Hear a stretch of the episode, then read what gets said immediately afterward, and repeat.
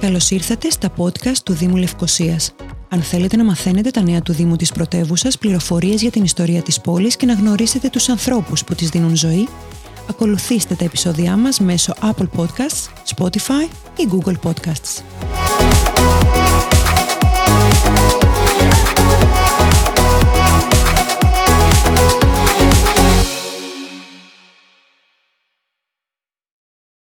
Η Σεβέριος Βιβλιοθήκη πρώτη φορά λειτουργήσε το 1812 με την έναρξη της ελληνικής σχολής, που αργότερα μετονομάστηκε σε Παγκύπριο Γυμνάσιο.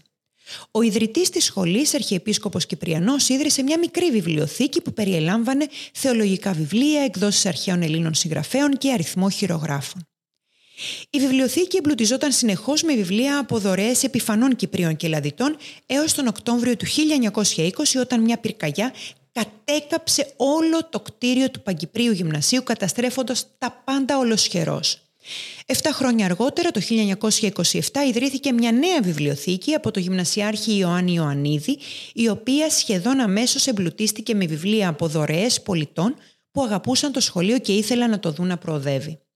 Το εγχείρημα στηρίχθηκε επίσης από τις ετήσιες συνδρομές των μαθητών, οι οποίοι κατέβαλαν πέντε σελήνια με την εγγραφή τους στο σχολείο σταθμό στην κτηριακή εξέλιξη της βιβλιοθήκης του Παγκύπριου Γυμνασίου αποτελεί η δωρεά των 3.000 λιρών από το μεγάλο ευεργέτη του σχολείου Δημοσθένη Σεβέρη με την ευκαιρία της πεντηκονταετηρίδας.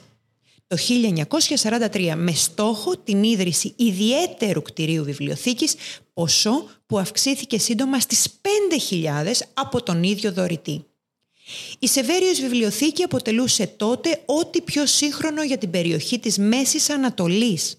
Το κτηριακό συγκρότημα της βιβλιοθήκης περιλάμβανε μεγάλο αναγνωστήρι χωρητικότητας 100 ατόμων, όπως και ιδιαίτερη αίθουσα που προοριζόταν για χρήση από τους καθηγητές, γραφεία, αποθήκες έως και μουσείο.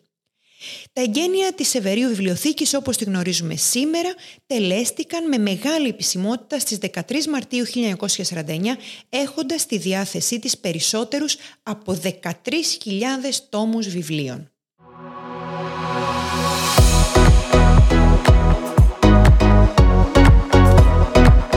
Για όμορφες ιστορίες και την πλούσια ιστορία της πόλης ακολουθήστε τα επεισόδια μας μέσω Apple Podcast, Spotify ή Google Podcasts.